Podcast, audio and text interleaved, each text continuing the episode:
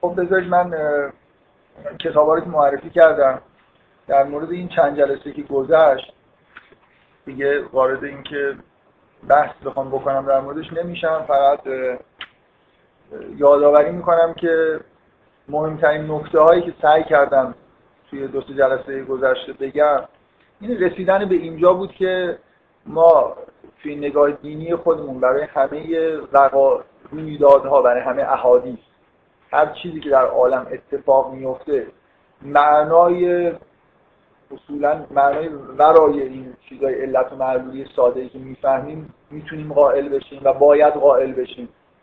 یعنی در حتی من سعی کردم با این مثال نشون بدم که توی همین چارچوب علت و معلولی وقایع دنیا یه حادثه میتونه معنای خیلی عمیق‌تر از اونی که در ابتدا به نظر میاد داشته باشه، یعنی نشانه‌ای از مثلا یه روند کلی باشه. من اون مثالی که زدم در مورد اون حرکت درخشان زیدان در آخرین لحظه های حضورش تو میدان فوتبال بود، ولی مثلا فرض کنید شما این چیزی که من خودم نظرم خیلی جلب کرده از قدیم، وجود یه چیزی مثل کهربا.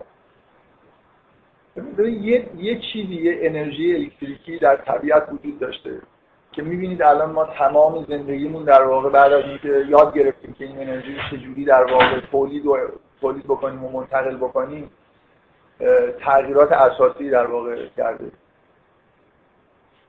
و از هزارها سال قبل این پدیده عظیمی که توی طبیعت بود یه جاییش یه چیزیش بیرون بود انگار و یه پدیده عجیبی وجود داشت که خلاصه میشد با استفاده از یه چیز ساده یه شی رو جذب کرد. مثل اینکه وقتی یه چیز خیلی بزرگی وجود داره توی طبیعت، یه واقعیت عظیمی وجود داره، یه جاهایی خودش رو نشون میده دیگه. ممکنه توی وقایع خیلی ساده و مسخره‌ای هم به نظر بیاد اینا هستن، ولی یه آدمی که یه خود هوشیارانه‌تر نگاه میکنه به حتی طبیعت، ممکنه از یه اتفاقای خیلی ساده‌ای به یه چیز روندهای خیلی بزرگتری، به من اینو به عنوان نشانه‌ای از یه روند خیلی عمیق‌تر و بزرگتری در طبیعت بگیره. و خیلی جای اینطوریه، یعنی روندهای اجتماعی، سیاسی، طبیعی یه جایی انگار به طور فشرده ظاهر میشن و آدما میتونن با استدلال، با منطق در واقع پی ببرن به چیزای عمیقی که پشتشون هست.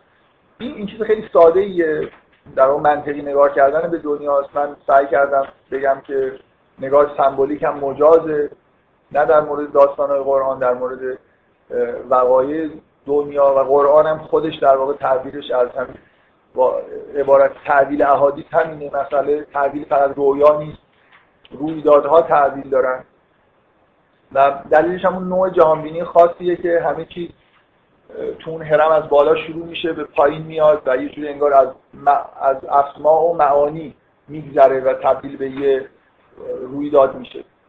بنابراین همه چیز در واقع قابل تعبیل و معنی برگردوندن به اول، چون اول همه چیز اون بالاست. بنابراین هر چیزی که این پایین هست یه تصویر، یه چیزی در واقع در اون بالا داره. من یه بار این شعر معروف صورتی در زیر دارد آنچه در بالاستی رو خوندم، گفتم مال ناصر خسرو، در حالی که مال ناصر خسرو نیست، مال فیلسوف معروف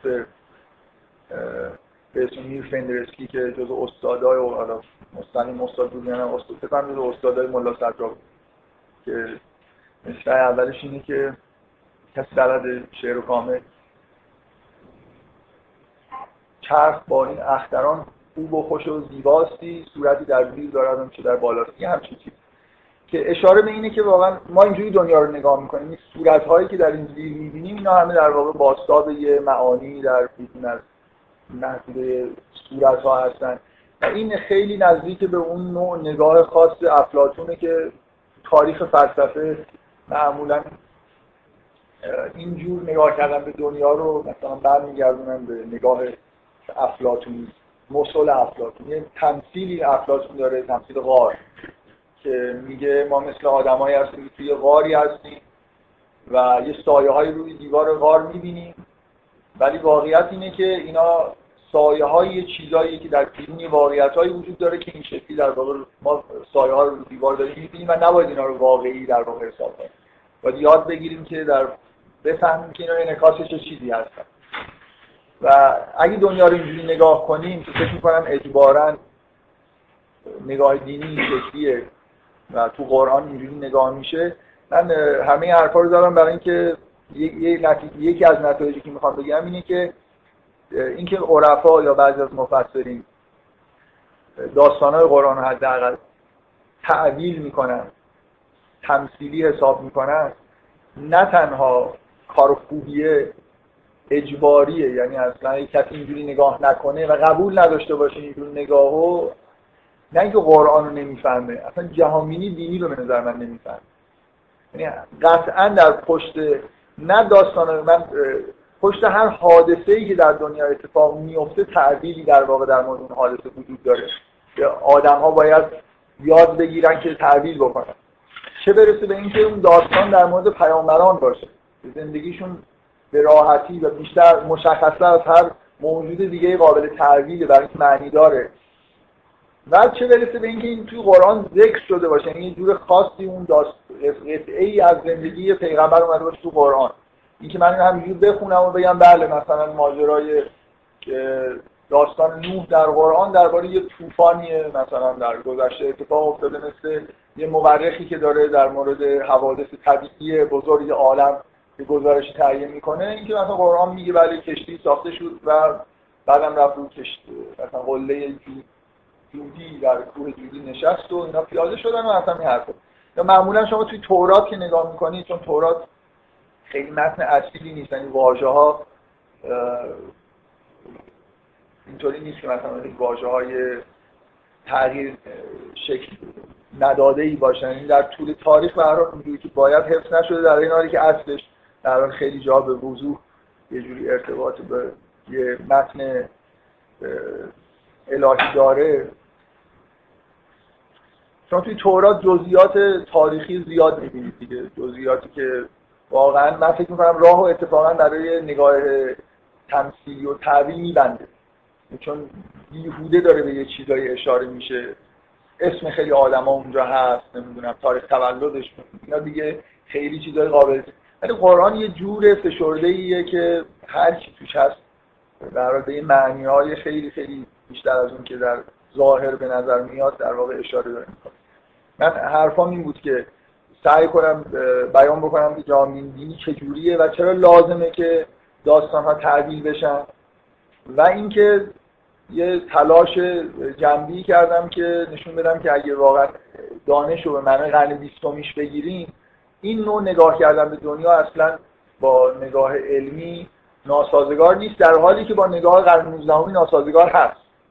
یعنی شما در جهان لاپلاسی نمیتونید مثلا یه جوری معنی شناسی برای جهان داشته باشید، ولی در جهان کوانتومی راه خیلی کلا ویژگی جهان کوانتومی اینه که همه درها باز.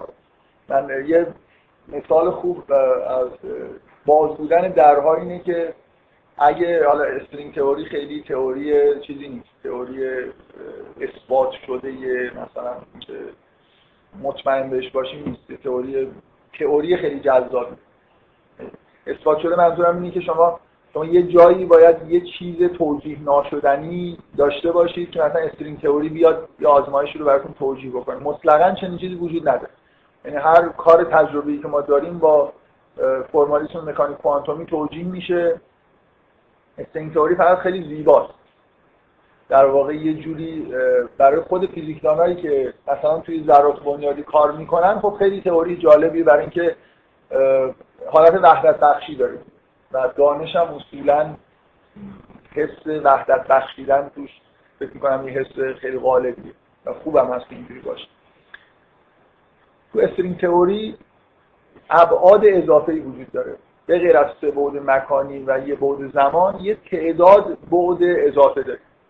مثلا شش بعد اضافه اونجا وجود داره که اصولاً ما کاری به کارش نداریم. ولی از منطقی جهان اجازه استفاده از اینا رو میتونه بده. بنابراین مثلا فرض کنید یکی از نتایج این تئوری اینه که شما اگه بتونید از بعضی از اون ابعاد استفاده بکنید، دو نقطه‌ای که الان در دنیا بی‌نهایت از هم دور هستن، ممکنه از یکی از اون درهای مخفی که اون پشت هست خیلی به هم نزدیک باشن. مثل اینکه شما اگر الان یه مسیرهایی رو محدود بکنید ممکنه فاصله بین دو تا نقطه خیلی زیاد باشه، برای اینکه از بعضی از مسیرها استفاده نمی‌کنید، مجبورید انگار دارید دنیا رو دور می‌زنید تا از یه جای به جای دیگه برسید، ولی اگه درایی رو باز بکنید خیلی راحت ممکنه بشه. این حرفو زدم که کوانتوم که درها خیلی بازن، نمونه خیلی واضحه اصلا توی استرینگ تئوری از نظر مکانی عالم درای مخفی از اون پشت وجود داره که ممکنه یه کارایی بشه باشه.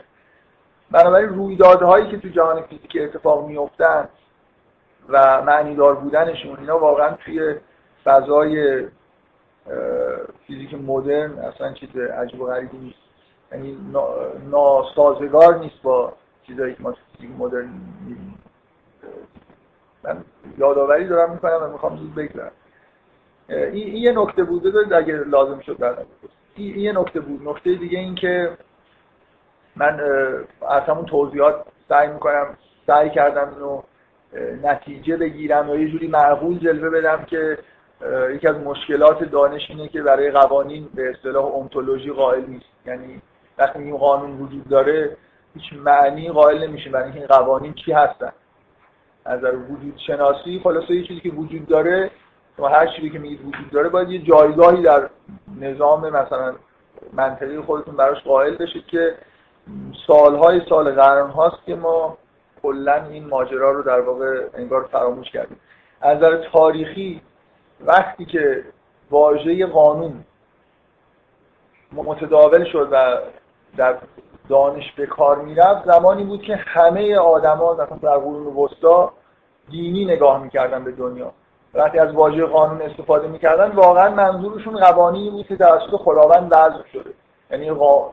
یه حکمرانی انگار هست قوانین رو وضع کرده که دنیا اینجوری حرکت میکنه و اون قوانین جایگاهی در نظام وجود داشتن، در اون طبقات مثلا بالای هستی جا داشتن. ولی بعداً در به اصطلاح وقتی از قرن هجدهم و هجدهم گذشت کم کم نگاه دینی به تو از اون حالت غلبه‌ای که داشت در اومد توی مجامع دانشگاهی، لفظ قانون باقی مونده ولی کسی سوال نمی‌کنه که آخه این قانون چیه. الان توی یکی دو دهه اخیر این جزو بحث‌های متداول خیلی داغ فلسفه علم، کسایی هستن که اصلا معتقدن نباید نمیتونیم به قانون معتقد باشیم، کسایی هستن که دفاع میکنن از اینکه قانون ها وجود دارن و الی آخر. به هر حال اینکه احتیاج به یه جور وجود شناسی هست و اگر قبول بکنید که به هر حال قوانین وجود دارن و یه جایگاهی در عالم دارن و چیزهای بالاتر از اون هست، مثل اینکه یه جاهایی شما به یه جاهایی میتونید برسید که دیگه قوانین انگار صدق نمیکنه. من تصورم از پیامبران آدماییه که بالای مجموعه قوانین طبیعی حتی دارن زندگی میکنن. بنابراین کلا اینکه یه اتفاقای معجزه آسایی در زندگیشون بیفته یا هر چیزی، اصلا به نظر من اینا نمیشه گفت که با علم یا با فلسفه تناقضی داره. اگر اگر در نظام وجود جایی برای قوانین در نظر بگیرید و قبول بکنید که بالاترش هم انگار دنیایی هست، اون وقت معنی پیدا میکنه که میشه انگار از قوانین گاهی فاصله گرفت.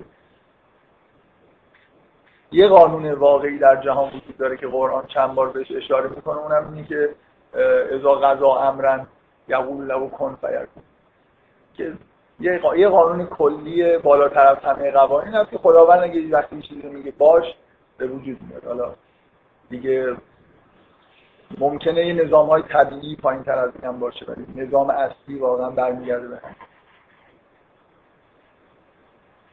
من دفعه قبل صحبت کردم در مورد اینکه سمبولیسم که در اگه قبول بکنیم که سمبولیسم و نظام تمثیلی جزء ساختار جهانه، نه ساختار ذهن من یا ساختار روان مثلا ناخودآگاه من، اینطوری که مثلا در روانکاوی امروز به نظر میاد که اینا یه تمثیل‌های ساخته بشره، توی دیدگاه دینی اینجوری نیست. یعنی ما اصولا معتقدیم که زبان، سمبولیسم، تمثیل در عالم وجود داره و انعکاسش در انسان هم اینه که ما یه جور زبان تمثیلی رو در واقع مثلا در رویاهای خودمون داریم.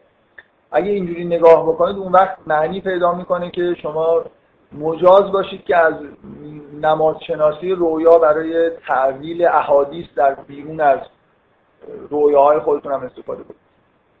منتها من دفعه قبل اواخر جلسه مثالایی زدم که با احتیاط زیاد، مثل گم شدن چمدان آدم در رویا حتما یه معنی سمبولیکی داره، ولی در عالم واقع ممکنه نشان دهنده دست و پا چلفته بودن مثلا آدمیه که هر روز مثلا اشیاء خودش گم میکنه. بنابراین خیلی نباید نگران این باشه که این معانی سمبولیک داره، معنی دم دستری وجود داره. بنابراین دنیا اینجوری نیست که همه اتفاقاتی که توش میفته معنی‌های سمبولیک داشته باشه به اون معنایی که تو رویا می‌بینی، ولی از این نوع اتفاقا در دنیا داره. من چیزای دیگه هم نوشتم. آها، من کلا احساسم نسبت به تفسیرهای عرفانی معمولا خوب نیست. من فکر می‌کنم کلا هم چندین بار مثلا اشاره کردم از این بی در و پیکر بودن تعویل‌های عرفانی همیشه احساس بدی به دست میده. برای خاطر اینکه بذارید من سعی کنم در خیلی مختصر بگم که چرا این حالت وجود داره. تقریباً احساس شخصی من اینه که همه عرفا وقتی تعویل میکنن در واقع اولی کشف و شهودایی دارن، یه حقایقی رو درک کردن در مورد عالم، بعد میان میگردن تو قرآن و جاهایی پیدا میکنن که اون حقایقی رو کشف کردن رو قرآن بیان کرده. مثلا نمونه خیلی سادهش، عرفا به دلایل خیلی واضحی در زندگی خودشون به این نتیجه میرسن که عشق خیلی چیز مهمیه، اونقدر مهمه که نمیشه در قرآن جایی بهش اشاره نشده باشه، همین عشق به اصطلاح مجازی. خب بعد اولین جایی که میبینن که یا تنها جایی که میبینن به نظرشون میاد عشق مجازی است، بین یوسف و زلیخا. بعد شروع میکنن منظومه‌های عرفانی درست میکنن در مورد داستان یوسف و زلیخا، در حالی که متن قرآنی که میخونید داستان یوسف و زلیخا یه جور عشق شهوانی منفوریه که قرار شما متنفر بشید از این جور ارتباط. چرا این اتفاق میفته؟ برای اینکه به نظر من اونقدر مقید به متن خوندن و قواعد مثلا تفسیر متن رو رعایت کردن نیستن. متوجه هستید؟ یعنی اصولا قاعده ها رو رعایت نمی‌کنن. اون قسمت ارجاعشون به متن کاملا بی‌ضابطه است.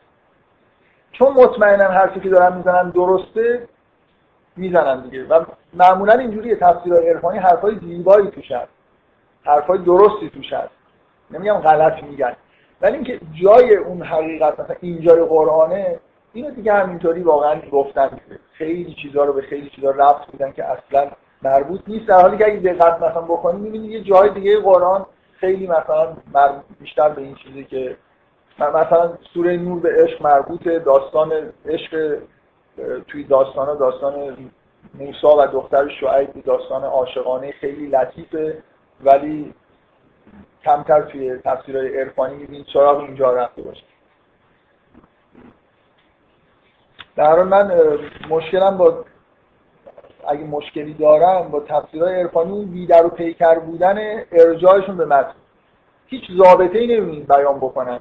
در حالی که شما هر جور استفاده‌ای که می‌خواید بکنید، تعویل می‌خواید تعویل بکنید، سعی کنید یه ضابطه‌ای بذارید. چجوری دارید تعویل می‌کنید؟ نمیشه. ببینید یه ضابطه خیلی ساده اینه که نمیشه یه جوری تعویلی برای باطن آورد که با ظاهر مخالف باشه. میگم همه اینو اصولاً عموماً اینو قبول دارن، حالا ممکنه بعضیا قبول نداشته باشن. نمیشه تو بگی داستان یوسفو که میخونم این عشق عشق خیلی خیلی خیلی پستیه، ولی باطنش مثلا اشاره به یه چیز خیلی عمیق مثلا خوبی داره. ظاهرش همین، اگه میخوای عمیقش بکنی ظاهر رو باید حفظ بکنی تا به یه چیز عمیق‌تر درک کنی، نه اینکه یه چیزایی بگید هر کی میخونه. حتی ابن عربی به نظر من توی همین فصول حکمش یه جاهایی استفاده‌ای از آیه‌ای میکنه که صدای خیلی ها در میاد که درست به نظر میاد برعکس اون چیزی که آدم در ابتدا میفهمه.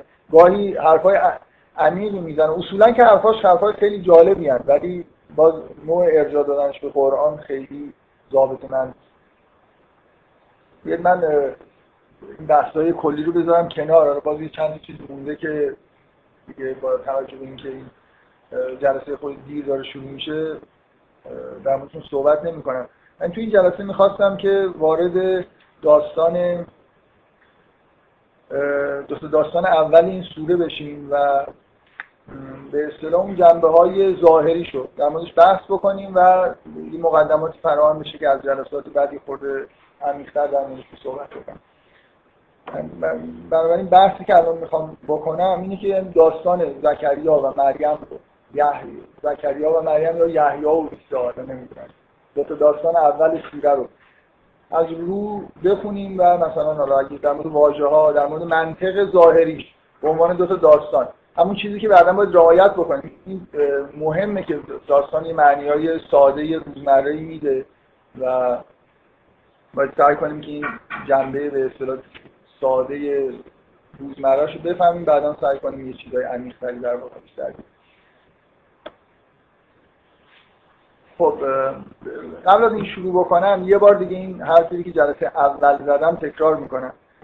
سوره مریم از نظر فرم یه ویژگی خاص داره، اونم وجود مسئله کاملا مربوط به فرم. از نظر من خیلی خیلی دقت کردن به این چیزا مهمه در هر اثر هنری. فرم اثر، جنبه‌های ادبی خیلی ساده‌ای که وجود داره یه جوری چارچوبایی رو مشخص میکنه. شما وقتی دارید با این متن برخورد میکنید نکته خیلی خاص اینجا این آیاتیه که بعد از داستان مریم و تولد عیسی میاد که سج از بین میره.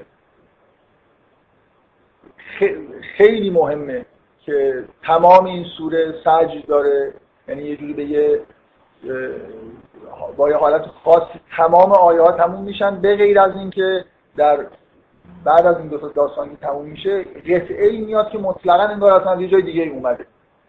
واقع... واقعاً شما وقتی این سوره رو میخونید این قطعه ها آهنگشون، آهنگ بیانشون، حتی نوع واژه‌هایی که توشون هست و اینکه در انتها دیگه به اون سج ختم نمیشن اصلا توی فضای این سوره از نظر فرم یه چیز کاملاً مشخصه. یعنی الان یه آدمی بیاد این سوره رو از لحاظ فرم شما اینو اینو ترجمه بکنه، ترجمه که نه اینو بدید به یه آدمی به زبان عربی رو بخونه و بگید در مورد فرم شهرفی در گفتن داری مشخص‌ترین ویژگی این داستان از نظر فرمینه که تمام داستان سج داره به غیر از اینکه این قطعه‌ای در وسطش هست که اون سج به هم میخوره، آهنگ به هم میخوره، لحن آیه‌ها حتی تغییر میکنه. یعنی در همین جاهای حالت شاعرانه و یه حالت خاصی داره، حتی جایی که در مورد قیامت داره صحبت میکنه یا حرفای کفار رو داره نقل میکنه به غیر از اینجا که یه نثر خیلی مشخص کتابیه. اینکه یه همچین قطعه‌ای در اون متن وجود داره دو تا داستان اول از بقیه سوره جدا میکنه. حالا به هر معنایی که بخواید مثل مثل اینه که یه جوری وقتی این سوره رو شما شروع میکنید این دو تا داستان اول با این انتها انگار یه جوری به یه چیزی خاتمه پیدا میکنه و بعد دوباره سوره از سر گرفته میشه. فضای این دو تا داستان توسط مثل مثل اینکه شما کتاب چاپ کنید یه قط... یه قسمت‌هایی رو بنویسید، بعد دو تا صفحه مثلا خالی یا سیاه مثلا مثلا بذارید، بعد دوباره به همون روال ادامه بدید. نمیشه نادیده گرفت که اینجا یه اتفاق خاصی افتاده. اینکه یه یه چیزی انگار اون وسط هست که قسمت‌های اول داره از نظر فرم از نظر چارچوب سوره داره اینا رو از هم جدا می‌کنه. همینطور ببین تکرار شدن من توی سوره نور مثلا وقتی که یه آیه در ابتدای سوره هست از وسط سوره دوباره اون آیه تکرار میشه یه جوری این احساس که مثلا از اینجا تا اینجا انگار متن خوندیم، حالا از اینجا انگار داره یه اتفاق جدید شروع میشه. تاکید داشت مثلا اینه که یه قسمت تمام شده مثلا اینکه من یه چیزی رو بذارم یه جایی جلب توجه زیادی اصلا ببین من من نمیخوام شما نباید فکر بکنید اینکه منظور چیه. خود به خود وقتی داری یه متن میخونی و یه همچین تو ذهنت اینجوری اتفاق میفته.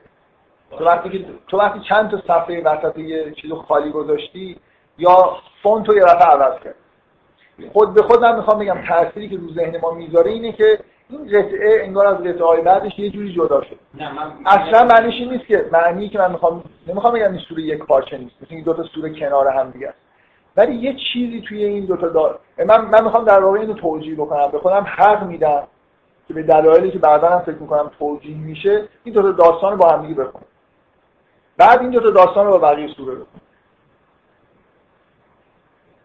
نمیخوام بگم این با بقیه سوره ربطی نداره، ولی یه جوری ویژگی در واقع از نظر فرم وجود داره که این دوتا داستان اول رو فاصله انداخته بینشون با بقیه سوره. به نظر من این دو داستان به هم دیگه مربوطن و یه معانی در واقع توی این دو داستان هست. دیگه توی این سوره خیلی به اون شکل سراغ این این معانی نمیریم و دقیقاً هم این نکته فرمی این رو تشدید میکنه. من همینطوری هم میتونم بدون این توضیح این دو داستان رو با هم دیگه بخونم، ولی فکر میکنم که در واقع توضیحی که دارم میدم اینه که یه جوری ضرورت داره که این کار بکنه. یعنی فرم سوره ما رو به این سمت میبره که دو داستان اول رو یه جوری انگار جدای از سوره بهش یه تشخصی بده و بعداً خب بر کل این سوره نهایتاً یک بارشه یه معنایی پیدا میکنه. و من فقط دارم تأکید میکنم که این چیزا، اینجور نکته‌های فرمی در هر متن هنری خیلی مهمه. تو وقتی که یه کار خاصی وسط مثلا فرض کنید یه فیلم یا وسط یه داستان، مثلا گاهی توی تئاتر یا توی داستان‌های مدرن خط روایی داستان قطع میشه، یه پاراگرافی میاد، نویسنده مثلا با خواننده صحبت میکنه. تولستوی گاهی از این کارا میکنه، برمیگرده به خواننده میگه که خب خواننده عزیز، حالا مثلا نظر تو چیه؟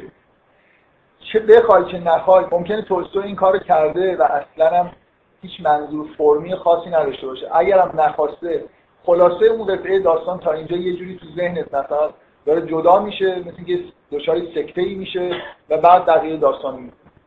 میشه از این جور از این جور به اصطلاح بلاک‌های خاص، استفاده‌های خاص کرد، مثلا برای تغییر دادن ریتم یا نمیدونم تغییر دادن موضوع، و میشم یه آدم این کارو بکنه و هیچ منظور خاصی نداشته باشه و ضربه بزنه به کار هنری خودش.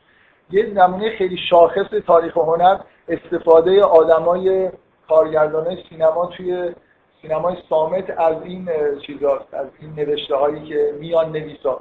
الان مردم نگاه میکنن و فکر میکنن که این مز... چیزی مزاحمیه. مثلا اینا صدا نبود توی سینما، مجبور میشدن که اون بساطی تمام ریتم فیلم‌ها توسط این میان نویسا تنظیم میشد. برای همین کارگردان خیلی بزرگی بودن که اصلا از صدا اومد استقبال نکردن، میل داشتن که این نوشته‌ها رو داشته باشن. احساس میکردن که اصلا اینقدر عادت کرده بودن که از اینا خوب استفاده میکردن، از زمانی که طول میکشید روی صفحه بمونه. کجا ز... می‌بینید ظاهر شدنش اینجوری نیست که دقیقاً جایی که یه نفر همیشه شروع می‌کنه به حرف زدن گفتارش نوشته بشه. گاهی حرفش تموم میشه نوشته میشه. یعنی اینکه چه قطعه‌ها از هم دیگه جدا میشن، در حال یه تفصیلاتی برای کارگردان‌ها داشت که یکی از دلایلی بود که اولش مقاومت کردن. اون دوره‌ای که صدا اومد و اظهار نظرایی که تو اون دوره آدم‌ها خیلی معروف کردن، خیلی به نظر من دوره جالبیه، خوندنیه. کسایی که مخالفت میکردن یا موافقت میکردن اصلا یه جوری عادت کرده بودن و از صامت. مثلا چاپلین میدونید نمونه آدم خاصی که به شدت مخالف بود و سالها صامت ساخت تا فکر میکنم حداقل ده سال بعد از وارد شدن صدا به سینما چاپلین صامت میساخت و استدلال خیلی روشنی هم داشت، میگفت که بین المللی بودن سینما رو از بین میبره صدا، و میبینید که میبره دیگه، از بین برده. حالا مثلا بیا زیرنویس نمیدونم فارسی بنویسید در فیلم، سینمای صامت بین‌المللی بود، یعنی هیچ چیزی آدما بیشتر از اونی که یه آمریکایی از فیلم چاپلین میفهمید اون بر دنیا نمیفهمیدن، کم و بیات نمیفهمیدن. تصاویر صامت بود، نوشته‌ها هم که فقط انگلیسیشو برمی‌داشتی فارسی می‌داشت و خیلی حرفای دیگه هم بود. از جمله همین استفاده از این میان نویسا توی تنظیم ریتم و اینا کارهای خیلی هنرمندانه ای میکردن. و برای من میخوام تاکید بکنم که این قطعه قطعه, قطعه تقریبا شش تا آیه است که اصلا خارج از فضای این صورت از نظر فرم، از نظر ریتم، سج، همه چیزش در واقع فرق میکنه. یه جوری بین قسمت اول و دوم این سوره فاصله میندازه.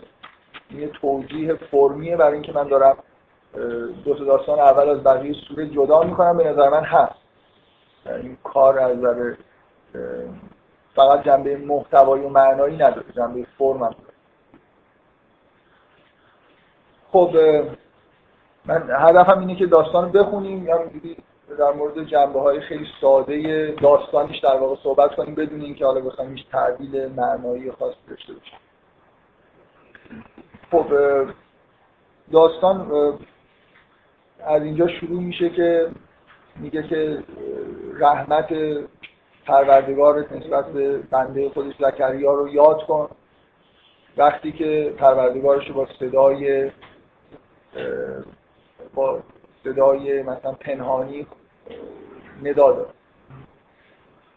هر جایی سوالی بزنید که میرسن واژه چرا اینجوری اومده، من کاری که میخوایم بکنیم اینه که چرا چرا اینجوری داستان داره نقل میشه، چرا از این واژه استفاده شده، چرا این جمله اینجا اومده، چرا آدما این چرا زکریا این سوالو میکنه، چرا نمیدونم مریم حرفو میزنه و الی آخر.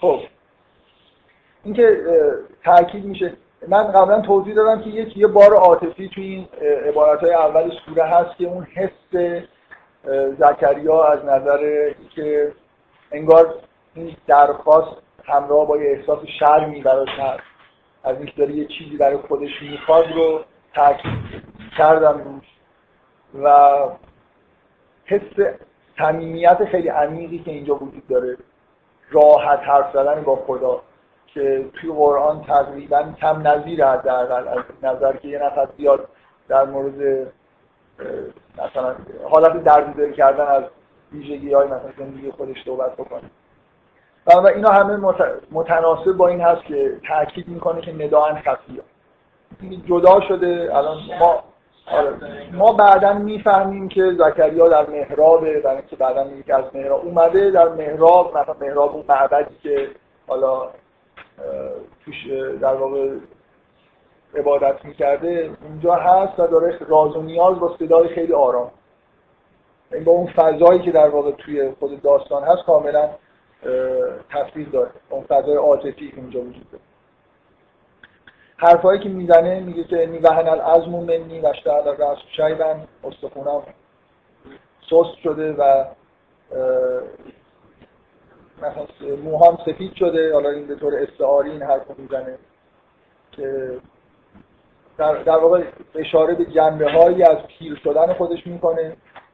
و چرا لازمه این از دراماتیک چرا لازمه که این حرفا رو بشنویم؟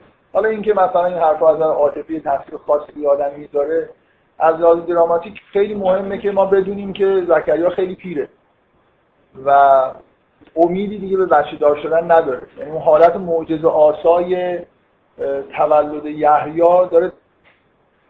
اگه به پیری زکریا اشاره نشه اون وقت شما این حس و حالی که اینجا وجود داره رو نمیفهمید، به اضافه اینکه مسئله وراثت و یعنی خفت الموالی هم اصلا احساس میکنه دیگه آخر عمره آخر عمرش رسیده، فرزندی نداره و کسی هم نیست که جانشینش بشه، بنابراین نگرانیش کاملا مهمه. اینکه اشاره هایی که زکریا داره به ناتوانی خودش و پیر شدن خودش از نظر دراماتیک کاملا توی قصه لازمه. چون این نبود همون آیه های کوچین که بعد از تولد بود میگفت میگه که مثلا چجوری میشه پیرن میشد، اگه اینا رو حذف بکنیم و اون آیه رو فقط اینجا بذاریم که بعداً بفهمیم از این کارا تو قرآن هست، لزومی نداره که از ابتدا به ما اطلاع بده که آدمی که داره دعا میکنه پیر هست.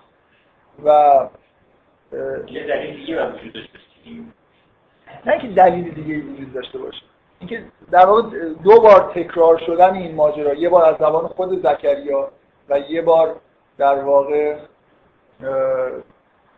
دو بار از زبان خود زکریا و در ابتدا و در انتها، اینجوری نیست که بخوام بگم حتما این باید حذف بشه یا اون یکی، تاکید زیادی داره روی این مسئله میشه به دلیل حس خیلی شدیدی که زکریا داره. و اگه اینو حذفش بکنی و بعدا ما میفهمیم از همون حرف زکریا که زکریا پیره، ولی اینکه اینقدر احساس پیری میکنه رو واقعا ما داستان منتقل نمیکنه، به شدت احساس ناتوانی و پیری میکنه و داره این دعا رو میکنه. این منظورم چیه؟ صرف اینکه من بیام بگم من پیرم، من پیر شدم، به عنوان یه گزاره یه فکت دارم بیان میکنم، یا اینکه بیام بگم که موهام سفید شده، استخونام سست شده، احساس پیری در این نه نه نه نه یا آدم یا آدم میتونه پیر باشه ولی خیلی احساس ناتوانی و پیری نکنه. چرا از زبان زکریا مثلا همون چیزی که قرآن سنت هم هست میتونه تصویر رو مثلا بکنه از حالت مثلا راه رفتن زکریا اومد نشست و مثلا یه چیزی رو خواست، بازی معلوم نمیشه که چقدر احساس پیری میکنه.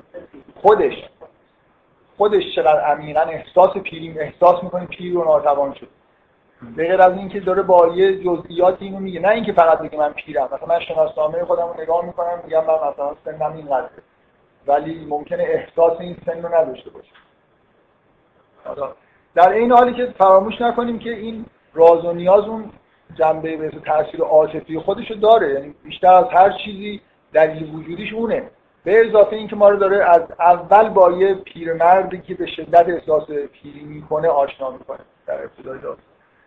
و این عبارت که ولم اکن به دعای که رب شقیان از دای دراماتیک باز ضرورت داره، برای خاطر اینکه در واقع جواب این سوالیه که میشد هم همونطور که زکریا احساس میکنه لازم این رو بگه، ما میتونیم اینو این سوالو به طور منطقی از زکریا بکنیم که چرا واسطی پیر شدی و داری اینو میخوای. شقیه این چی؟ من در این حد نمیخوام وارد واژه واژه ها بشم، بلکه هم خیلی طول میکشم که الان ضرورت نداره واقعا. یعنی مثلا معنی کلی این جمله اینه که من چیز نبودم، بی اعتنا نبودم به دعا کردن یا اینجوری نبود. ترجمه متفاوت نه اصولا آره توی این کتاب یه تعبیر خاصی داره، ولی بله بعد از اون صحبتش با مریم که خب نکته اینه نکته اینه که زکریا داره زکریا داره میگه که این در واقع بی اعتنایی به دعا نبوده که دعا نکرده، بی اعتنایی به خودشه که دعا نکرده، بی اعتنایی و توکل. مثلا اینکه خب خدا اگه من برای چیزی در خودم بخوام اگه خوب باشه خدا خودش مثلا اینو به من میده. بدونید حالا که شما اینو گفتی بد نیست که در این مورد صحبت بکنیم. چه چه اتفاقی میفته؟ اینکه ما مجازیم که از اینکه داستانا در قرآن یه ویژگی پست مدرن داستانای قرآن تکرار شدنشون با از زوایای دید مختلفه. الان این جزء ابتکارهای ادبیات پست مدرنه که میان مثلا یه داستان رو دو بار سه بار از زاویه یا یه قطعه‌ای از این داستان چند بار نقل میکنن، برای خاطر اینکه به وضوح شما نمیتونید اون احساسی که یه بار نقل کردن از این زاویه مثلا داره همه چی جوانب کار رو در واقع بگید. من قبلا تو این جلسه‌های اولی مثالایی زدم که چیزا من اصلا مبنای نقاشی کوبیسم هم همینه، یه شیء رو انگار از چند طرف نگاه کنید و همزمان بکشید، برای همین چیز مسخره‌ای ممکنه در بیاد، ولی یه چیز رو از زوایای مختلف انگار به طور همزمان نگاه کردن اینا برقرار کنید. بله من سینمایی من ندیدم والا کافه ستاره ندیدم. آه جالب یه جستر از دیده سه نفر نبود. یه تاریخ تاریخ سینما قبل از دوران پست مدرن یه فیلم خیلی خیلی معروف ژاپنی هست که اصلا سینمای ژاپن با این فیلم توی دنیا مطرح شد، راشومون. نمیدونم چند چند نفر دیدن این فیلم، یه نفر. خیلی فیلم از فنی فیلم فوق‌العاده‌ایه و اروپایی‌ها خیلی تعجب کردن از دیدن این فیلم که مثلا این آسیایی‌ها می‌چیدن به عقلشون نیست. یعنی واقعا نسبت به دوره خودش از همه مثلا سی هزار فرم از همه فیلم‌های دوران خودش پیشرفته و همشریکه این هم که معمولا تو این رأی‌گیری‌ها رأی اولو میاره هم ویژگی اینو داره که نه یه چیز رو از چند بار دیدن به این صراحت، ولی یه داستان رو با نقل و قول‌های چندین نفر سرهم کردن، قطعه‌های مختلف از یعنی نظم زمانی نداره. ولی راشومان اصلا دقیقاً همینجوریه، یه حادثه اتفاق افتاده و آدم‌ها بعضی دروغ دارن میگن در مورد. بنابراین یه بار اون چیزی که این طرف دادگاه میگه رو شما می‌بینید، نفر بعد میاد یه جور دیگه تعریف می‌کنه، نفر بعد میاد یه کار دیگه‌ای می‌کنه الا.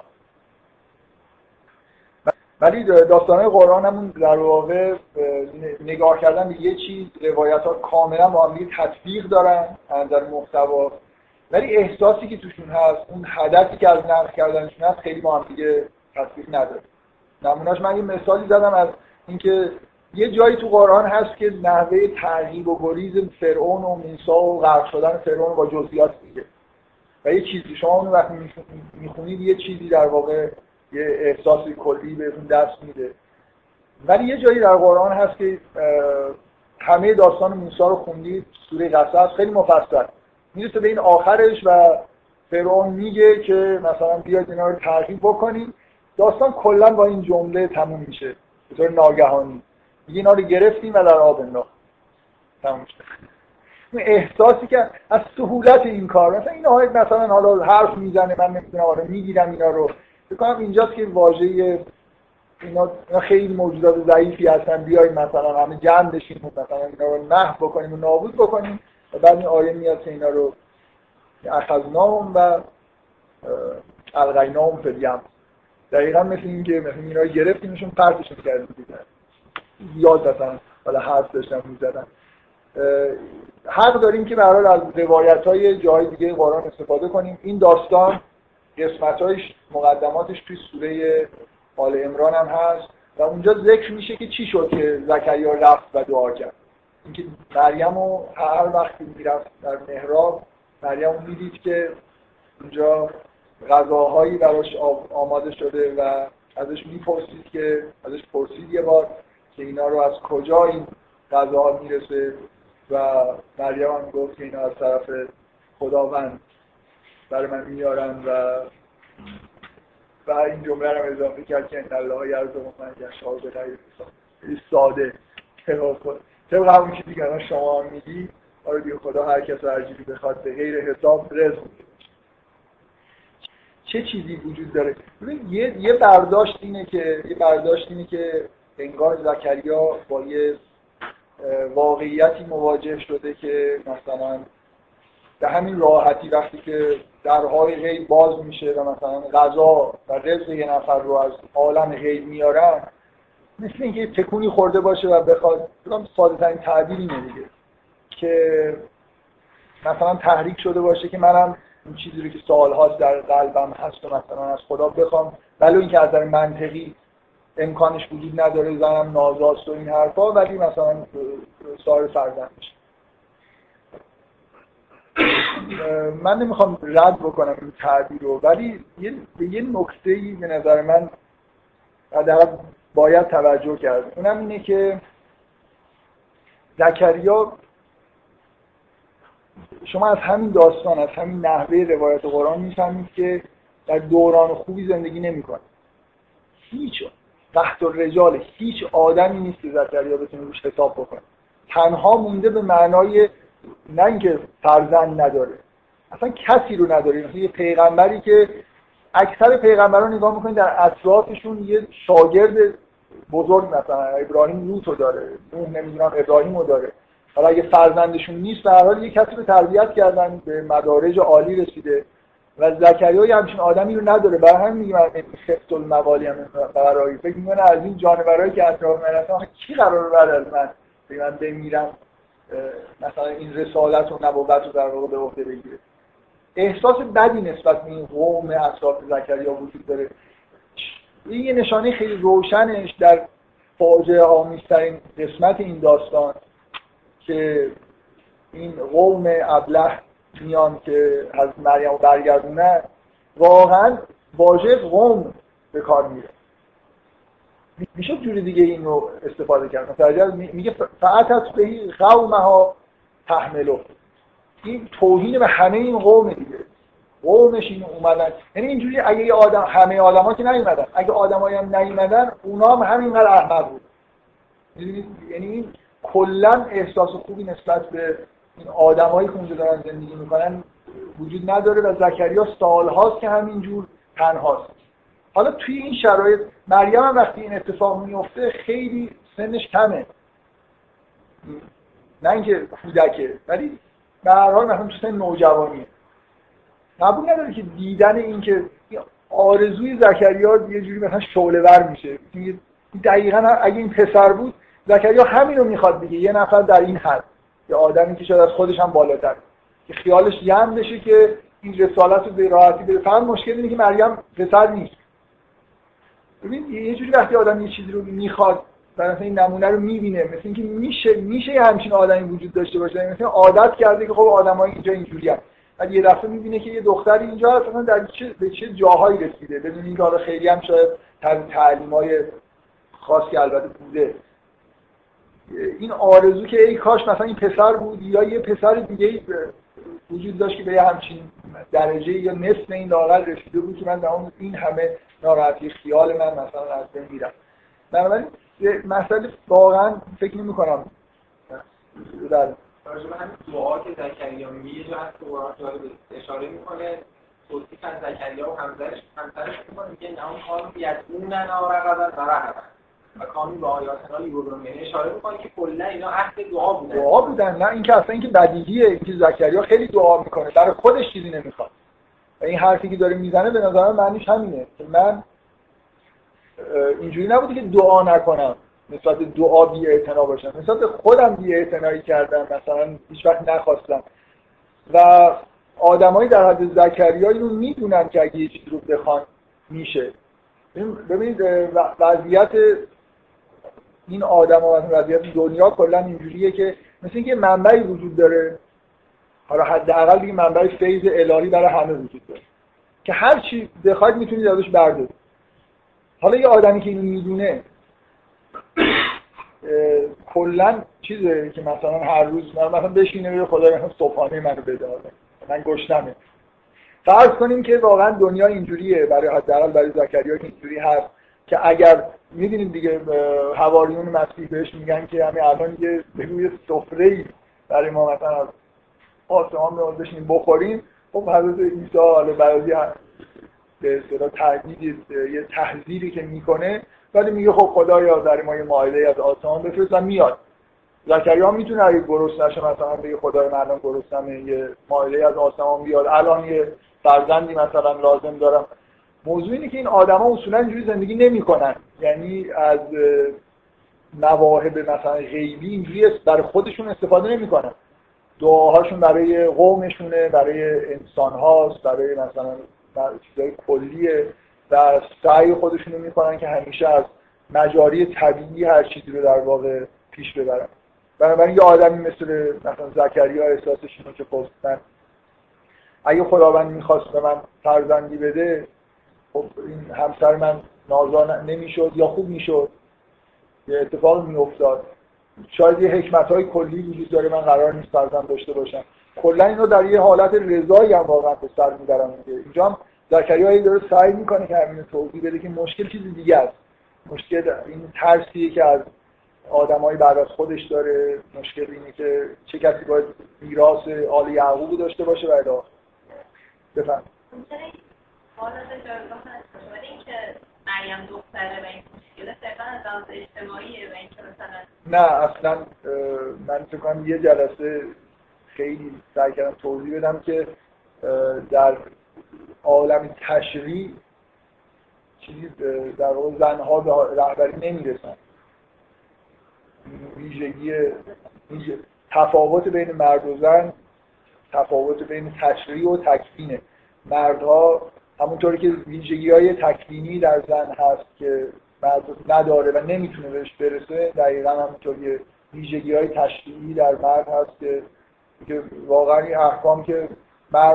رسالت مخصوص مردان در ضمن دلایل اجتماعی هم که داره به وضوح، برای خاطر اینکه رهبری مثلا جامعه در اون دوران حداقل به زن‌ها نمیشد واگذار بشه، ولی واقعاً مسئله اجتماعی مسئله خیلی عمیق‌تر از این حرفاست. اصلا عالم تشریع، عالم تکوین مال زن‌هاست، عالم تشریع مال مرداست. حالا یه تقسیم بکنیم.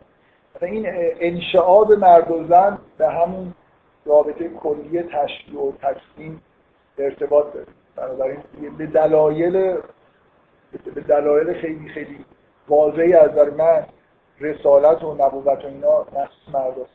بنابراین مریم خلق نشده برای اینکه جانشین زکریا بشه.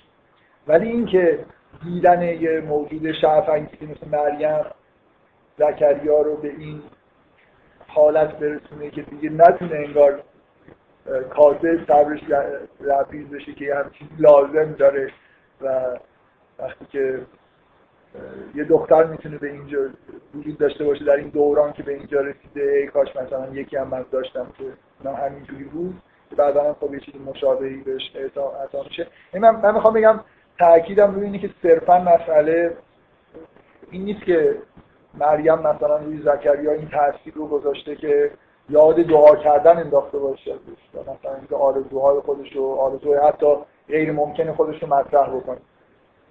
بیشتر اینه که مریم زکریا رو یاد این میندازه که همچین موجوداتی هم میتونن وجود داشته باشن در همین اطراف خودش. ما میدیم که زکریا میدونه که اگه بخواد داشته باشه، زکریا میدونه که اگه چیزی از خدا بخواد بهش میده، اساساً اجابت. بچه تعجب کنه، تعجب نه بکنه سنده اجابت. خب حالا یه دوستی خب چیزی هم که اینجا میخواد واضحه که پسر میخواد دیگه، دختر نمیخواد.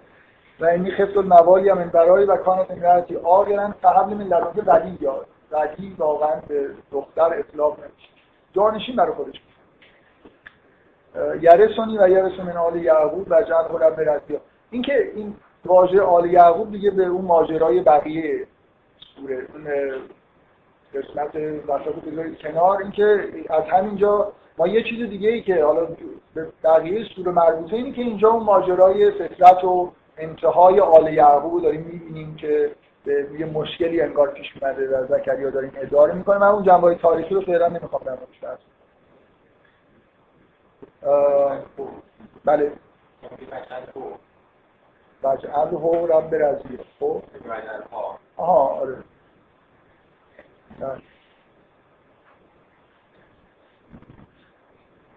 بعد این تا اینجا که همه چیز خیلی واضحه، یعنی حتی اگه ندونیم بقیه اون ماجرای آل یعقوب اینا چیه، مثل این داستان از نظر این که چیزایی داره روایت میشه که همه واژه هاشون میشه در واقع یه جور ضرورت‌های دراماتیک داشت در نظر گرفت. آه این که مثل اینکه داره دقیقاً چیزی که میخواد، یه انسان شایسته‌ای مثل مریم میخواد، یه پسری میخواد مثل که مثل مریم باشه. اینو دیده و دقیقاً به نظر من احساسش وقتی داره دعا میکنه اینه که یه همچین چیزی یه همچین چیزی میخوام، داره سفارشش که همینجوری یه فرزند میخوام که برای یه ویژگی براش ذکر میکنه. خب اینکه در ادامه در ادامه اینه که یا بشارت میاد از طرف ملائکه که انا نبشرک به غلام اسمه یحیی. این این خیلی توجیه دراماتیک نداره، جایی که توجیه دراماتیک نداره مهمم دیگه. یه چیزایی هر چقدر که یه چیزی جدا بشه از متن اضافه به نظر برسه مهم مهم از یه جهاتی مهم‌تر، برای اینکه وقتی نمیتونید در سیر داستان ضرورت یه چیزی رو در واقع بیان بکنی، اگه نباشه بازم مثلا داستان همون معنی رو میده. اینه که این باید در موردش بیشتر فکر بکنم که چیزی خارج از روال طبیعی داستان فقط داره بمونید. این که اسم یحیی ذکر میشه با این تاکید زیاد به غلام اسم یحیی لم نجعل له من قبل سمیا، هیچ همنامی تا به حال نداشته. این دیگه واقعا یه جور توصیفی از یحیی است که زیاد به مسئله خاصی که اینجا داریم صحبت میکنیم به روال دراماتیک داستان ارتباط نداره. در واقع اون چیزی که از در دراماتیک واضحه اینه که بشارت به اینکه دعا پذیرفته شده در واقع.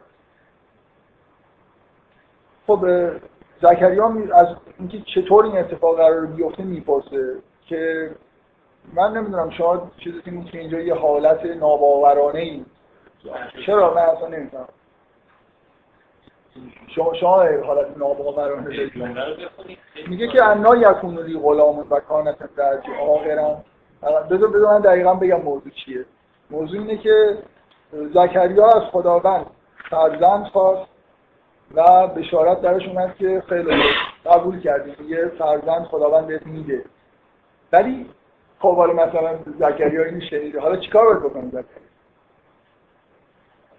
چجوری قرار این فرزند بهش داده بشه؟ باید بری فرزند دیگه ای بگیره، همونطور که ابراهیم این کارو کرد. باید با همین زن نازای مثلا پیرزن خودش در مثلا عالم پیر بره همبستر بشه، مثلا زن دیگه بگیره، یا نه قراره یه لک لک مثلا یه بچه بیاره. هیچ معلوم نیست که ها مگه غذای مریم رو همینطوری نمی آوردن جاشم شاید بچه‌ها مریم همین الان قراره یه بچه‌ش بدن از محراب ببریم. بنابراین این سوال که خیلی بدیهیه که باید بپرسی چیکار باید بکنه آل زکریا؟ کاری باید انجام بده؟ باید منتظر بشیم چیزشو بپرس چگونگیشو میپرسه دیگه چگونگیش میپرسه همین میگه میگه که خب حالا به قرار بهش بچه بدم میگه انای چگونه این اتفاق قرار بیفته؟ زن من نازاست منم که پیرم لک لک میاره زن جدید باید بگیرم یا چه میدونم از جایی خلاصه چه اتفاق اتفاقی داره میفته یا اینکه نه این اتفاق عجیب اینجوری داره میفته که از همین همسرش به اضافه اینکه به طور بدیهی و واضح زکریا تمایلش به اینه که از همین همسرش بچه داره بشه. حالا سوال اینه که پس آیه بعدش که میگه قال ربکم هو اعلی حیین این سوال سوال زکریا جا داره دیگه باید اینو بپرسید. شاید وظایفی داره باید انجام بده. باید داره مثلا فرض کن فرض یه لحظه اجازه بده. ابراهیم گفت که مثلا خدا بهش نشون بده که مردارش رو زنده میکنه. ولی عملیاتی انجام میده. خدا بهش گفت که چهار تا پرنده رو بگیر این کارو بکن این کارو بکن.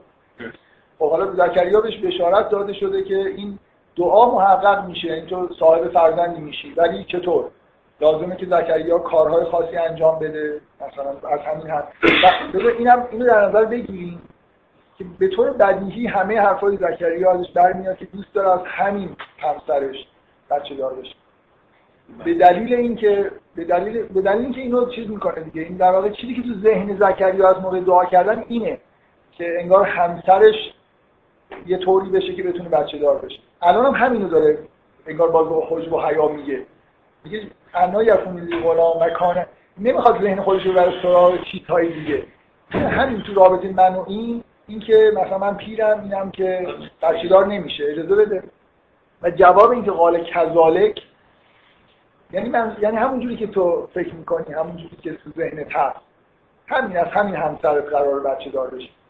جوابی که به زکریا میدن اینه که قراره که همین اتفاق بیفته ولی اینکه عجیبه ولی اینکه عجیبه ولی قرار همین اتفاق بیفته از نه زن دیگه قرار بگیری نه لک‌لکی قرار بچه برات بیاره نه زیر بوته نمیدونم بچه پیدا بشه نه الان یه دفعه از در عالم غیب باز بشه و یه بچه‌ای مثلا در محراب پیدا بشه نه همونطوری که فکر می‌کردی همونطوری که الان تو ذهنت همین که الان گفتی گفتی که گفتی انا یکونوری غلام و کانت امرأتی آه مثلا که یه جوری داره اشاره میکنه که منظورم این بود دیگه و همین همسرم و خودم مثلا بچه دار بشه و والا کذالک میگه تا الان همینجوریه با اینکه عجیبه و میگه که خلق تو که من قبل برام تا کشیا با اینکه این دل عجیب به نظر میرسه ولی خب خود برای خداوند ساده است که آیه برام قرار بده دم جوی بعد از که میگم یه آیه میرون و یه میگیم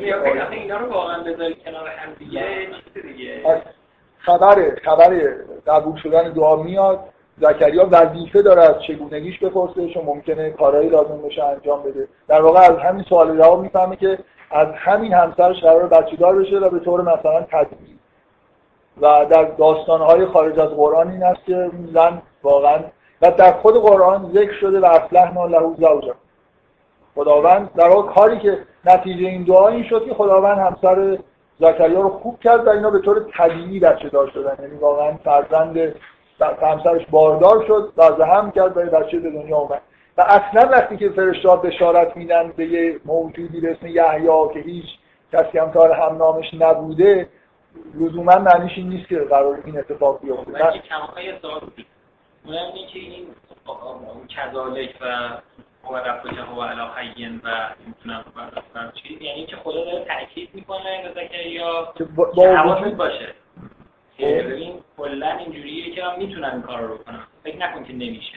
آره آره یعنی هست یعنی با اینکه اونطوری که زکریا تعجبی کرده دیگه تعجب کرده دیگه از اینکه از این همسرش که این همه سال نازا بوده در پیری مثلا بچه‌ای به دنیا بیاد تعجب که داره معجزه اساس دیگه یعنی ببین اگر اگر زکریا مأمور میشد که بره با یه زن دیگه ازدواج بکنه تعجبش کمتر بود یا این اتفاق معلومه اون تعجبش کمتر بود.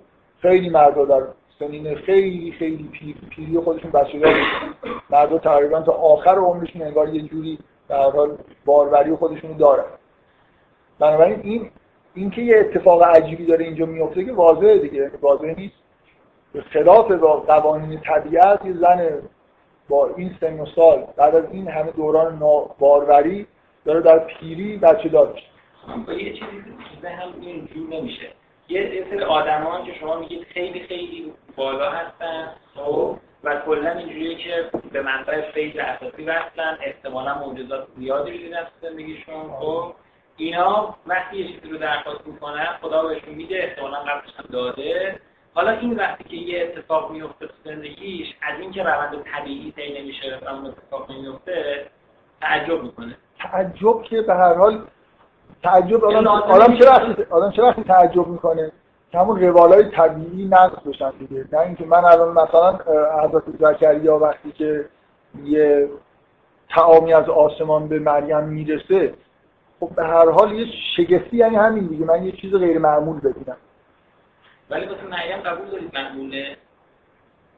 برای مریم هم نه، مریم هم اینجا ببینید سوال میکنه که برام یمسس میبشه، برام اون اون اون چیز از اون کانتکست نظر. حالا بذارید قشنگ زکریا و مریم فرق با هم دیگه دارن. انگار مثلا مریم یه حادثه کاملا طبیعیه، مثل اینکه همونجوری که تو قضا بود. من مشکلم اینه که اینجا زکریا هیچ نشانه از ناباوری درش وجود نداره.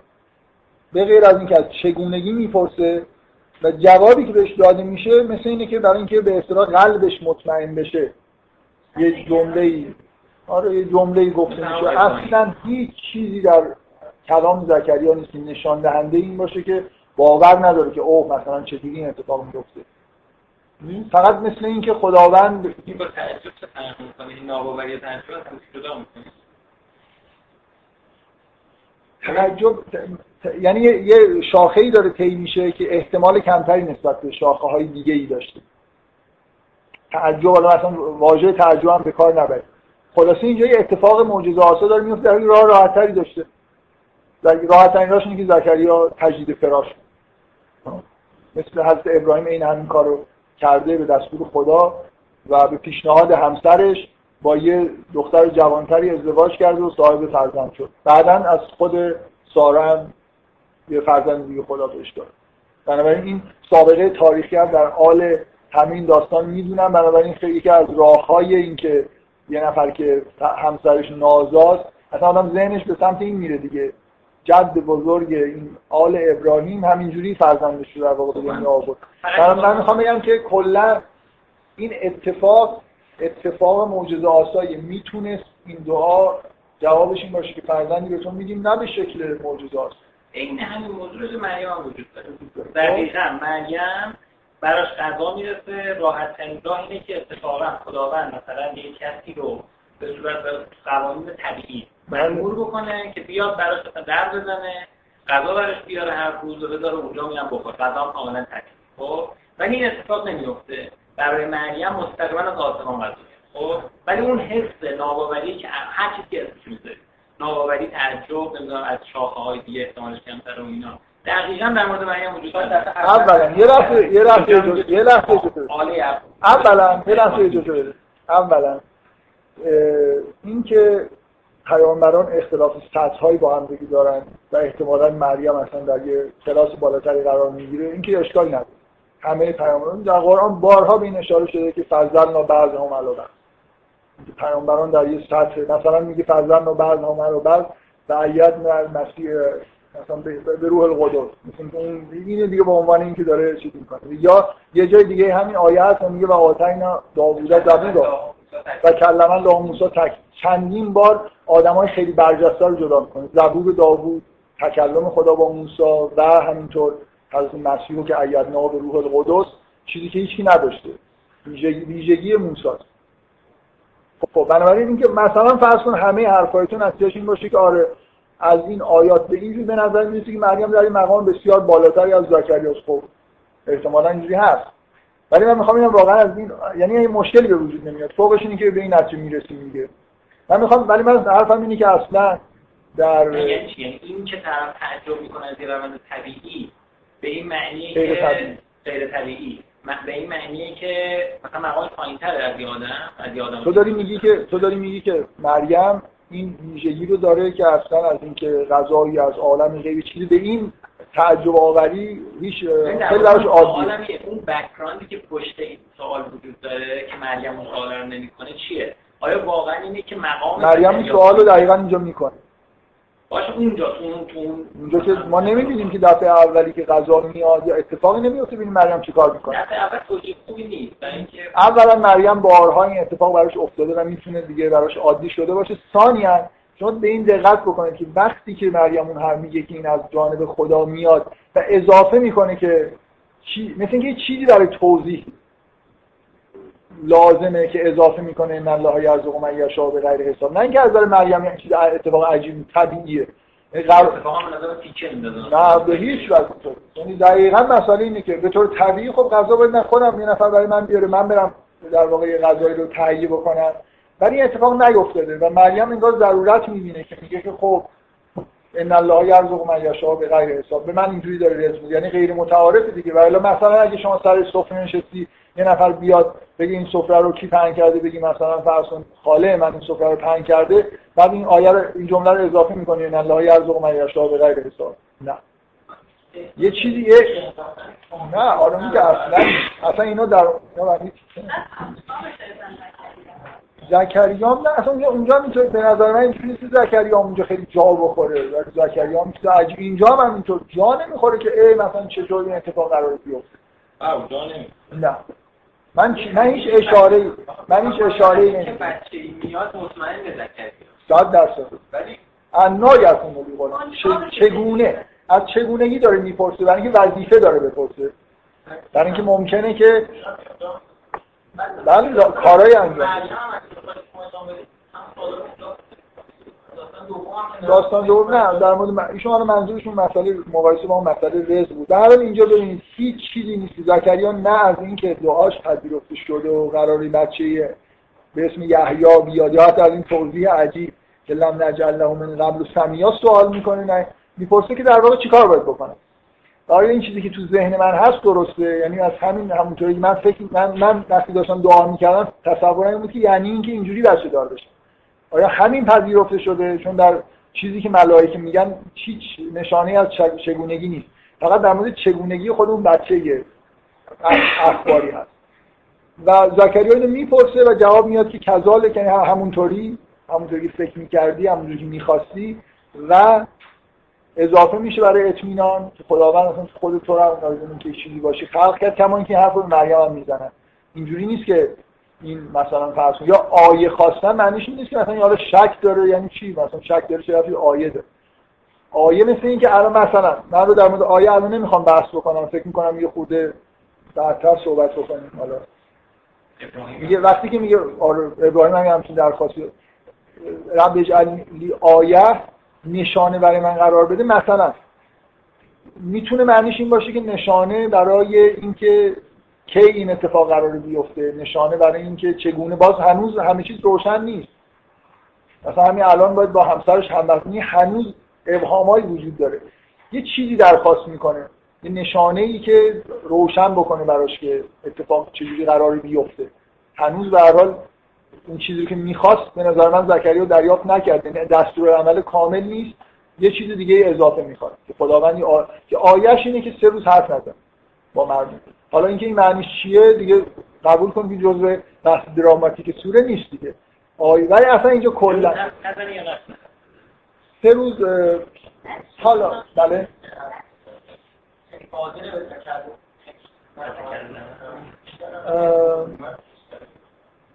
بله کلمه رفته باب تنبیه، ولی وقتی صدیا میگه یعنی یعنی سالمی به نظر اینجوری میاد، سالمی ولی حرف نمیزنی الا رمز. یه جای دیگه هست که ثلاثه لیال ثلاثه ایام الا رمز، یعنی فقط در سه روز با اشاره با مردم صحبت میکنه.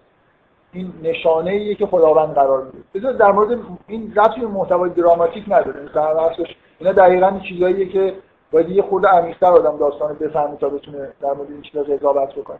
به هر حال هیچ چیزی هیچ سوالی در این دیالوگ بود. هیچ جایی نیست که زکریا تعجب کرده باشه، به این معنا که ناباور باشه نسبت به به راحتی این که خب اصلا فکر می‌کنم زکریا چیز طبیعیش این بود که خب من دیگه حالا بعد عمری بچه خواستم، الان میان به من میگن که به بچه میدیم ولی چگونگیش مورد سوال قرار میگیره و الی آخر.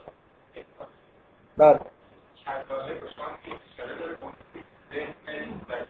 نه تنها تو ذهنش میگه، آخه عبارتی رو زکریا میگه که یه جوری در واقع مثل اینه که آدم اون حرفی رو به طور غیر مستقیم زدن، اینکه کل انا یکون لی غلام و کانت امرأتی عاقرا فقد بلغت من الکبر العتیا، زنم نازاست و من پیرمردی هستم.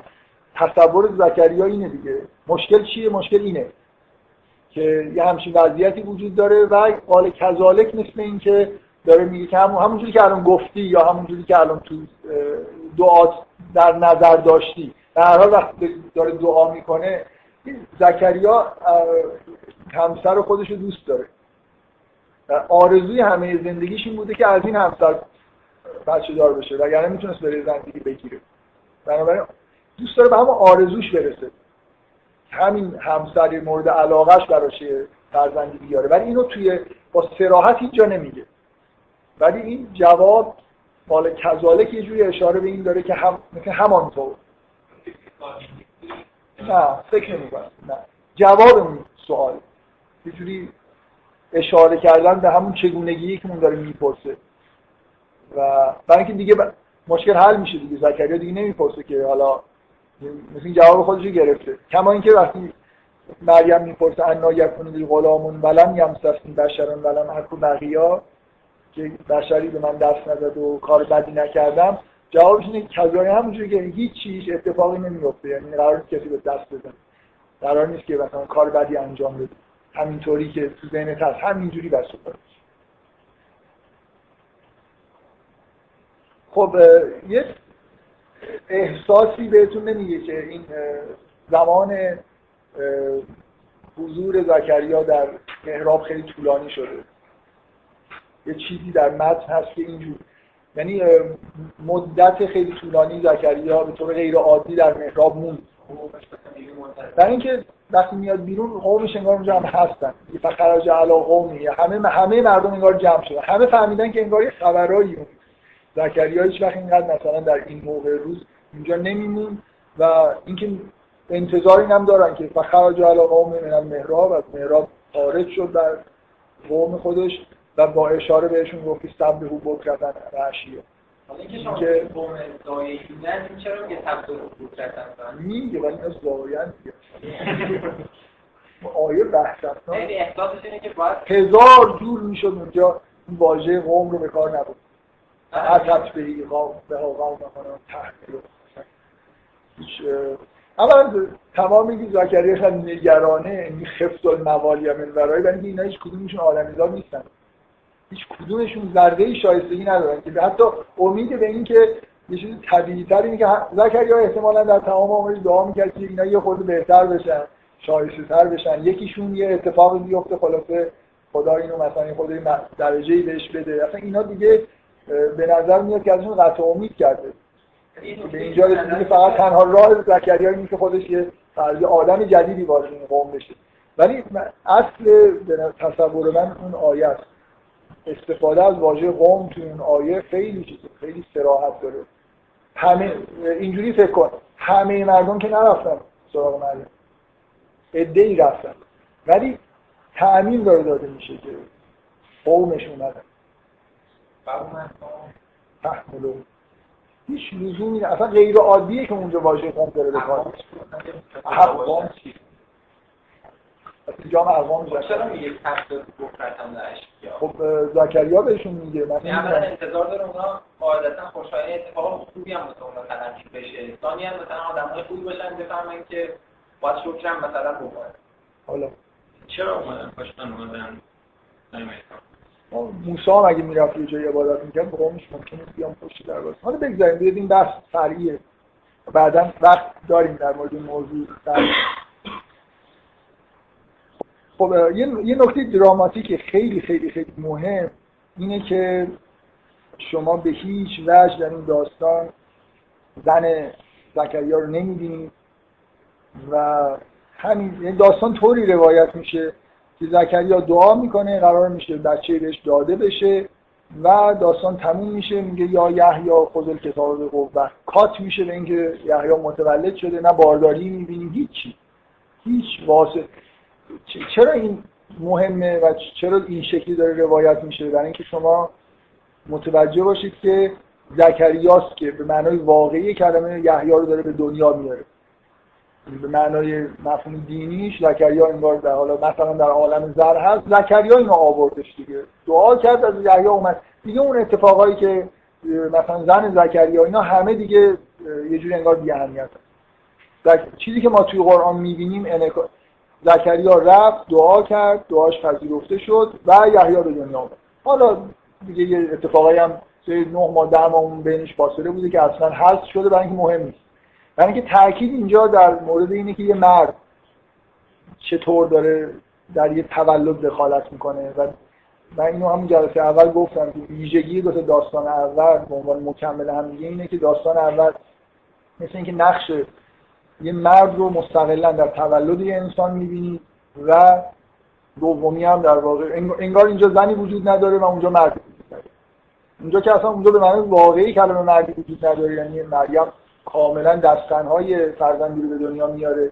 اینجا تا جای ممکن همسر زکریا اهمیتش در واقع حذف شده، ولی اینکه دخالت به هر حال داره و تنها... نه تنها اشاره مستقیمی بهش نمیشه که کنشی توی داستان انجام نمیده، هر بارم دو بارم که ازش یاد میشه به عنوان آخر ازش یاد میشه. مثل که دیگه ما اصلا کلا ذهنمون از اینکه اون اینجا توی این داستان نقش داره کلا از بین بره. زن نازایی، بنابراین کنشش معجزه آساس، حتی کنشش در واقع نتیجه دعای زکریاست. مثل اینکه همه کارا رو زکریا داره میکنه، اینجا همسر زکریا یه جوری یه شخص کاملا منفعل و فرید. خب یحیی ظاهر میشه، این قسمت ها از در دراماتیک دیگه بار خاصی نداره بغیر از تجلیل از یحیی، خذ الکتاب بقوة و آتیناه الحکم الصبیّ. اینا خانوادگی در دوران کودکی حکم میگیرن، هم هم یحیی هم عیسی که در گهواره موجودات استثنایی هستن به دلیل همین ویژگی که دارن، در واقع یه جوری نبوت به یحیی در ده. حالا حکم اگه معنی نبوت باشه، ما میدونیم که یحیی به نبوت رسیده که در کودکی در واقع به این مقام رسیده و حنانم من لدنا و زکات و مهربان بود از جانب ما و پاک بود و کان تقیا متقی بود و به والدین خودش نیکی میکرد و جبار و نافرمان نبود و سلام علیه یوم ولد و یوم یموت و یوم یبعث. و سلام بر اون روزی که متولد شد، روزی که میمیرد و روزی که زنده مبعوث میشه. یعنی چی میمیرد؟ طبیعیش اینه و سلام علیه یوم ولد و یوم مات و یوم یبعث. ولی میگه و یوم یموت. این این احتیاج به بحث داره ولی بحث دراماتیک نیست، ها؟ این احتیاج به بحث داره. آره یه جاهایی که به نظرم میاد که قبل بد نیست که روی اینم بد نیست فکر بکنید که یعنی چی که و برم به والدیه و لم یکن جبارا عصیا. لزومی داره اینجا ذکر بشه که جبار نافرمان مثلا نبود، یکی برای بار چه چیزی آدم در این قبل از تولد یحیی نه دیگه نه نه قبلش بود و آتیناه الحکم الصبیّ، یعنی دیگه به دنیا اومده کودکی بوده حکمش دادیم و حنان اینا ویژگی‌های زندگی یحیی. چرا خدا با یحیی صحبت میکنه؟ چرا خدا با یحیی صحبت میکنه؟ تو انتظارت اینه که مثلا گفته بشه که همونطور که گفته که یحیی این ویژگی ها رو داره، چرا اولش بهش گفته میشه که خدا کتاب رو صحبت میتونست بگه که یحیی کتاب رو به خودت داشت؟ خب اینا که دیگه واقعا چی بود؟ اینا اون به اصطلاح پیچ و خم‌های دراماتیکه که مثلا فرض کنید به زبان به زمان حال بگی یا به زمان گذشته بگی. من نه این این از عزیزات مهمه اینه که عیسی خودش این حرفا رو میزنه. اون حرف آخر رو نمود این چیزا بحث میکنیم. اینا اینا از نظر من داستان با تولد یحیی جوری تموم میشه و من خیلی نمیخوام دیگه، نه اینکه اصلا نمیخوام بحث بکنم، ولی توی این قسمت اول میخوام داستان مقایسه بکنم. فکر میکنم که خیلی این بخش مربوط به یحیی، ویژگی های یحیی خیلی مهم است. ولی بعداً اینو با اون قضیه مربوط به عیسی باید مقایسه بکنیم. مثلا تفاوت واضحی که سلام رو عیسی خودش به خودش می‌کنه. خب ممنون از اینکه شما عکس گرفتن یه منتفی شد از یه جهاز. نه خب حالا اون یکی موندن یه عکس گرفتن شما می‌کنه. همینجا سراغت. می‌تونیم بگیریم ما. چرا؟ چون که اغلب اونایی که چیزن